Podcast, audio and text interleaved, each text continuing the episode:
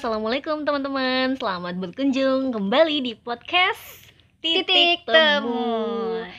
Nah di podcast ini seperti yang kita janjikan sebelumnya di episode perdana kita akan ngebahas tentang coronavirus tapi lebih ke kita akan ngebahas tentang Lebih efek ke- ya. iya, lebih ke pengaruhnya sih pengaruh coronavirus ke Yes. lingkungan sekitar kita. Atau ke pribadi kita aja sih yang lebih Hmm. dekat gitu. Maksudnya kan kita ngerasain itu secara dampak sosial banget buat Iya. kita itu apalagi buat kita yang stay eh, stay at home dan juga buat teman-teman yang kebetulan kamu juga kerja kan gitu dan Iya. nggak bisa libur gitu Iya. nggak ada liburnya jadi, ya Jadi, udah kita ngebahas iya. itu Ya, jadi teman-teman saya tidak work from home ya. Saya Mm-mm. tetap work in office dikarenakan perusahaan tempat saya bekerja itu kan memproduksi you know kayak pabrik gitu. Pokoknya Mm-mm. mereka tetap memproduksi dan walaupun sebenarnya efeknya penjualan itu menurun, tapi tetap ada ada pendapatan yang dihasilkan walaupun tidak seperti sebelumnya za.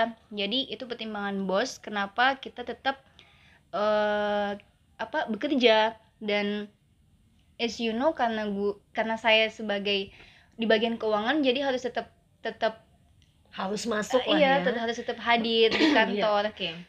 Nah, jadi kita bakalan membahas tentang itu semua efek-efek dari coronavirus yang kita rasakan di lingkungan kita em, dari sisi Azizah yang stay at Stay at home home. dan dari sisi saya sebenarnya kalau kalau aku pribadi sih work from home ya karena memang Oke. kerja juga cuman ada pembatasan sosial kan harus physical distancing gitu Ya. jadi nggak boleh nggak boleh eh btw aku kerjanya di dinas sosial guys di dekat rumahku gitu jadi kita nggak boleh ke kantor gitu Ya. ataupun kita nggak boleh di ke lapangan karena memang kita ya eh, apa namanya kita ingin memutus penyebaran si vir- eh, virus corona itu Oke. gitu start from saya mungkin atau kamu gini kamu aja dulu Oke, jadi eh ini work in office saya ini tetap tetap berlangsung ketika coronavirus ini mulai. Berarti udah dari Desember ya? Atau oh, Enggak sih enggak? dari Februari. Oh, kalau Indonesia Kalau sih ya memang dari- di Eh, Februari. dari ya. Februari ini memang saya tetap work in office kayak Hmm. sebelum-sebelumnya. Cuman beruntungnya adalah karena ketika ini memang sudah marak di Makassar, khususnya di kota kita ini, eh, kita para karyawan itu membahas itu di meeting bagaimana tentang ini semua dan eh, alhamdulillahnya bos ini mengerti kita kita dikasih apa namanya waktu untuk cepet datang tapi waktu juga untuk untuk tetap pulang at Hmm. least daripada nggak sama sekali kan Jadi perubahan jam kerja Ya, kali ya ada perubahan gitu. jam kerja em, buat kita yang harus hadir, harus work in office. Jadi gitu. Itu itu satu kesyukuran untuk kita. Nah, buat teman-teman di luar sana yang mungkin sama seperti saya, Hmm. saya ini kan pengguna public transportation banget Udah, nih. oke. Jadi saya pengguna public transportation. Kalau di Makassar ini kita panggilnya PT-PT, teman-teman Oke, angkot jadi ya, guys. angkutan umum tapi kalau di Oke. Makassar itu namanya PT-PT nah karena saya pengguna PT-PT em, banget ini saya harus tiap hari ketemu atau duduk berdampingan dengan orang-orang yang eh, dari ya usia kita nggak tahu gitu Iya, orang itu dari- datang dari mana aja kan Iya, pakai dari transportasi itu. mulai dia lanjut usia dari Hmm. muda sampai lanjut usia itu ada di PT-PT itu Mm-mm.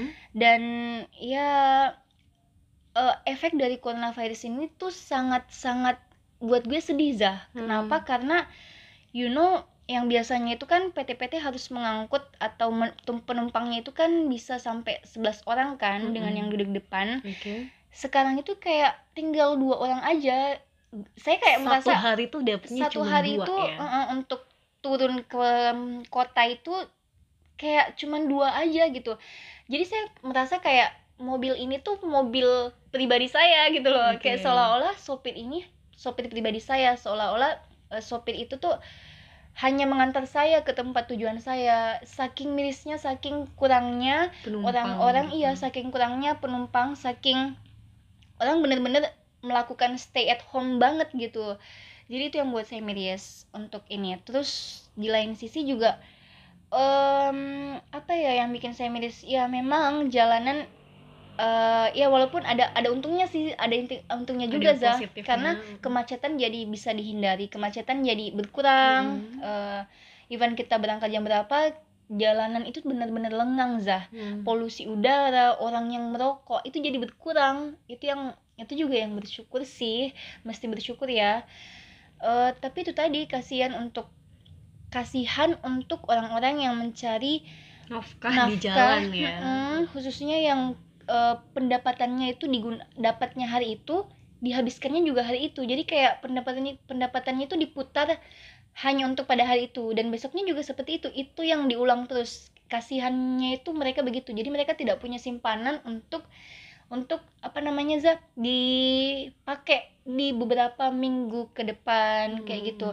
Terus juga kamu tahu nggak sih za aku pernah ketemu karena kan kita sekarang marak nih ya sekarang ini disuruh pakai masker, Mm, eh, bener. bahkan sampai masker kain. Ya jadi eh, teman-teman WHO itu kan sudah dulu kan dia nge apa namanya ngehimbau kita untuk pakai masker tuh bagi yang sakit aja Iya. gitu. Tapi sekarang karena mungkin atau memang tenaga medis. Iya bener. Tapi sekarang karena mungkin karena Memang penyebarannya udah udah nggak bisa. dikontrol udah nggak bisa memang tidak bisa diketahui dipungkiri lagi juga ha-ha. ya udah udah banyak banget yang yang terkena gitu udah banyak yang jadi ODP dan PDP Hmm, gitu jadi, jadi WHO menghimbau kita untuk menggunakan masker kalau kita keluar rumah Untuk semua gitu. orang ya. Untuk semua orang. jenisnya boleh yang seperti yang Apa digunakan aja? oleh para medis Yes. tapi mungkin kalau kita yang belum terkena paparan eh, COVID-19 itu bisa pakai yang masker kain karena ternyata Hmm, itu yang bisa medis ampuh ya. juga Dan itu mudah buat dicuci kan. Iya, bisa kita gunakan berhari-hari. Nah, eh, singkat cerita waktu itu gue kan pulang nih. Eh, saya kan pulang nih dari kantor. Nah, saya di angkot itu di PT-PT itu itu kan fokusnya main handphone dong. Saya nggak tahu mesti ngelakuin apa, ha, karena sambil nunggu saya sampai di tempat tujuan saya main handphone. Lalu eh, tidak lama begitu ada seorang ibu yang memberikan ini diangkut nih ceritanya. Ada seorang ibu yang memberikan masker baru ke bapak.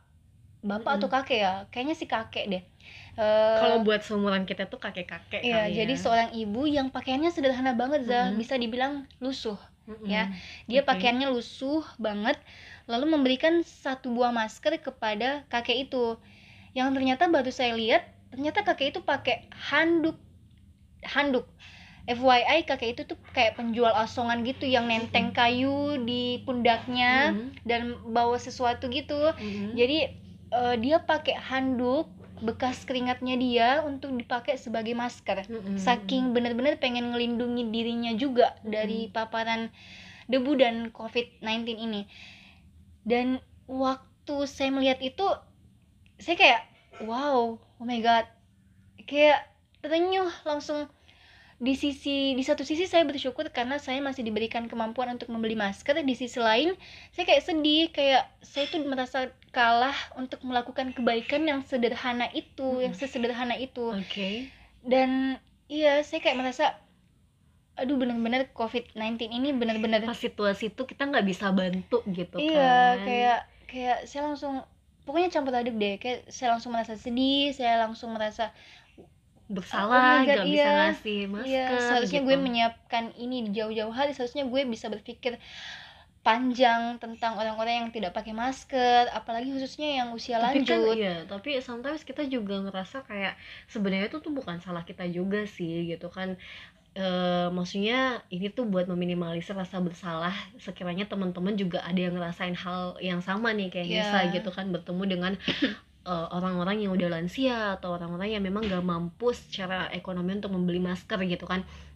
Maksudnya eh, apa namanya itu tuh bukan salah kita juga bahwa mereka tuh nggak bisa nggak bisa eh, punya masker gitu kan. Karena ya kita nggak tahu kita pas saat itu kita kan ketemu mereka gitu Iya, kan. itu jadi itu tidak terprediksi sama sekali. Iya, jadi ya udah gitu. Maksudnya eh mungkin untuk solusinya kita nyiapin Iya. masker nanti Jadi- ke depannya gitu Nah, jadi sehabis itu saya langsung berpikir kalau sepertinya saya harus menyiapkan selalu satu atau dua buah masker baru di tas saya even pun kalau saya tidak ketemu dengan orang-orang yang butuh ya itu Buat bisa saya gunakan aja. untuk iya saya bisa gunakan untuk pribadi saya ketika yang satunya yang saya pakai itu kotor atau memang untuk disimpan untuk besoknya ketika kita ketemu sama Aktivitas orang di iya luar lagi, ketika kita kan. juga ketemu sama lansia kita bisa langsung kasih persediaan kita itu Iya, itu sih betul, tips betul. untuk teman-teman di luar sana yang eh, sekiranya takut menghadapi masalah yang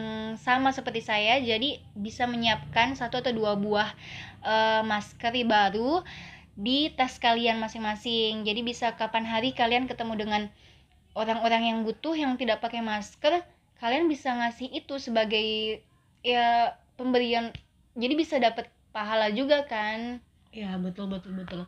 Jadi itu ya kalau misalnya itu tuh dari sisi eh, apa namanya dari titik sini sayang eh, work in office, office. Jadi kalau misalnya kalau aku pribadi karena aku work from home, jadi stay at home aja kan. Jadi kita kerjanya dari rumah gitu.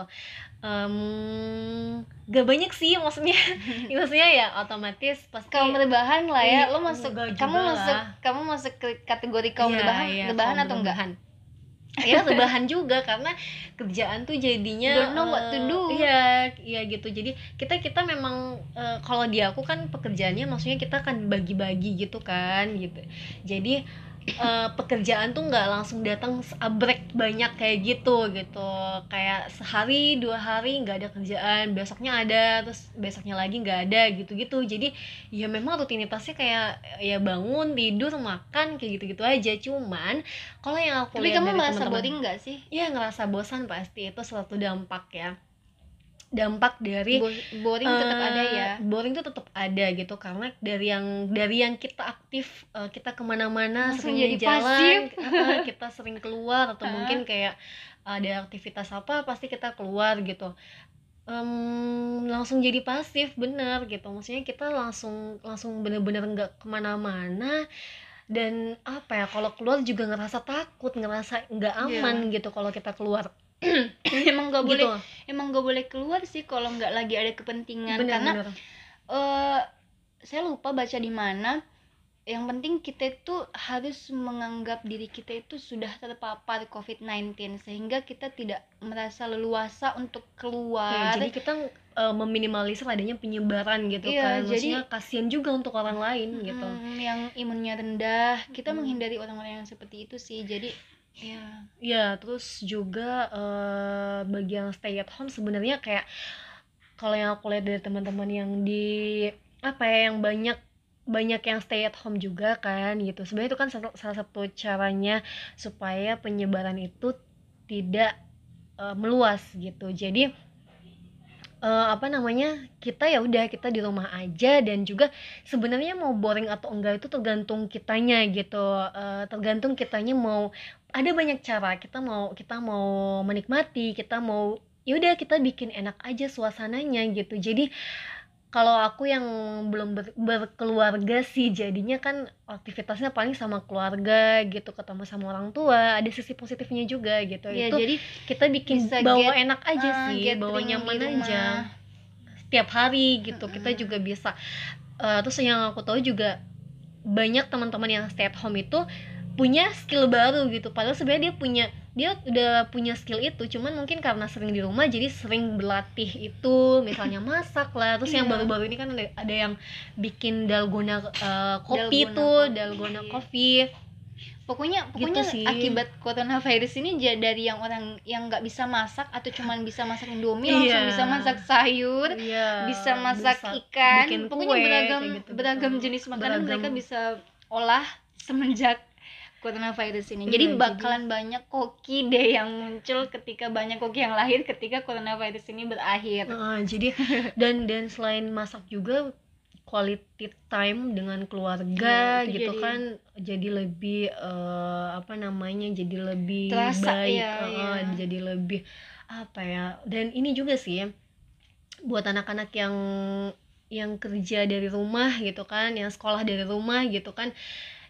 mereka tuh jadi lebih banyak waktu bareng sama orang tua. Orang tua juga jadi bisa memantau anaknya ini tuh udah tahu udah tahu eh, apa aja sih gitu udah belajar apa aja gitu. Jadi udah udah bisa melihat perkembangan anak tuh dari rumah gitu. Iya iya dan yang paling penting juga orang tua bisa jadi bisa tahu gimana sih sulitnya mengajar anaknya iya, ini iya, di sekolah gimana gimana benar-benar harus menghargai gurunya yang ada di sekolah. Karena ngajar Nggak anak gampang mengenai gitu. iya mengenai pendidikan itu nggak gampang serius ya Mm-mm, jadi gitu. orang tua bisa para orang tua bisa menghargai guru yang ada di luar sana yang mengajar anak mereka Oke, tapi nggak jarang juga sih anak-anak jadi yang banyak tuh yang di meme kayak gitu tuh banyak anak-anak yang jadinya takut sama orang tua gitu. iya justru it's okay kan? Iya I mean, sih.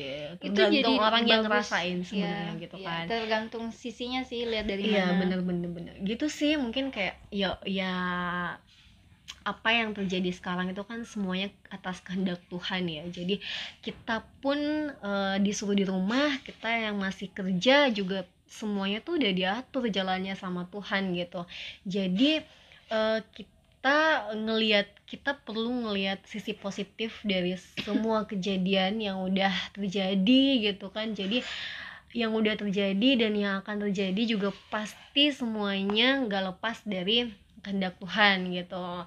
Dan dan kemarin juga ada kabar duka dari salah seorang musisi Indonesia musisi Indonesia yang eh, meninggal ya yang wafat gitu. Kita turut berduka cita untuk untuk Glenn Fredly. Karena em, dia harus meninggal dalam keadaan atau dalam tanggal berapa lagi? Kemarin. Apa itu? Kemarin itu tanggal tanggal berapa ya? Hmm, 9 April ya. Di tanggal 9 April itu eh, Glenn Fredly meninggalkan kita semua kembali ke yang maha kuasa dan dan sedihnya mungkin karena kita nggak eh, mungkin teman-temannya teman-teman terdekatnya nggak bisa melayat gitu kan. Karena ya dia perginya di saat-saat wabah virus ini tuh masih ada gitu. Ya semoga saja wabah ini akan segera berakhir gitu. Apalagi kita kan mau mau bulan puasa mau bulan Ramadan gitu ya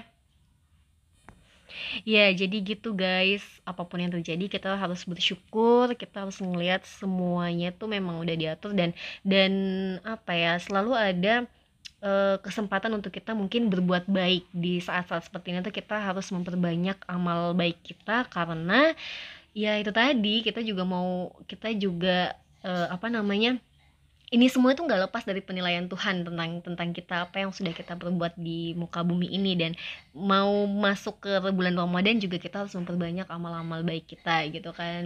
Solusinya gimana? Maksudnya kayak apa aja sih yang udah kamu lakuin gitu. Untuk untuk kayak contohnya berbuat baik kayak kita kan kalau kita kalau kita pribadi kan kita udah udah ikut juga menyumbang kayak gitu-gitu. Atau mungkin kita juga ya udah yang paling simple kalau misalnya nggak eh, apa ya tadi? Ekonomi. ekonomi terus juga eh, apa namanya ya kita udah menyumbang ya mungkin kita mendoakan aja Donasi, sih. Ya. ya. kita ikut mendonasikan. Ya kalau misalnya sesimpelnya kita ikut tinggal di rumah itu lebih baik guys. Kita itu juga nggak salah usah satu cara buat ya buat nggak pusing bikin pusing pemerintah lah Hmm, minimal gitu. Itu tuh kontribusi sih. Gitu guys. Dan terakhir mungkin intinya setiap zaman itu punya kisah dan setiap kisah itu punya punya apa Zah? punya makna. Intinya setiap zaman itu punya kisah dan setiap kisah itu punya makna. Thank you